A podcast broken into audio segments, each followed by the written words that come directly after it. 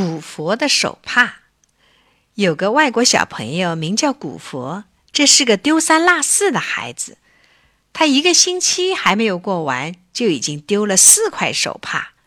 妈妈生气地对他说：“你要是再弄丢手帕，我就要打你的屁股了。”这下，古佛可小心了。他用一枚大头针把手帕别在胸前，向妈妈保证：“我以后再也不丢手帕了。”说完，古佛提着篮子，兴冲冲地上街帮妈妈买菜去了。太阳火辣辣地照着大地，古佛头上冒出了汗。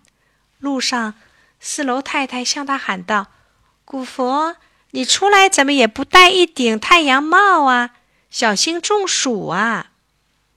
古佛摸摸被太阳晒得滚烫的头发，赶快从胸前取下手帕，四只脚都打个结，做成一顶小帽子，往头上一戴，哟，还真能挡住阳光呢。回家路上，古佛得意地想：妈妈见他买菜回来，一定很高兴。也许会给他新鲜果子饼吃呢。他兴高采烈地踏进家门的时候，打了一个喷嚏。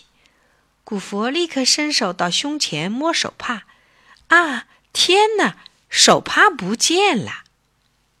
古佛伤心透了，他趴在床沿上，撅起屁股对妈妈说：“我又丢了手帕，你打我屁股好了。”妈妈又好气又好笑的问。你头上戴的是什么东西呀？古佛一摸头顶，啊，他想起来了，手帕在这儿呢。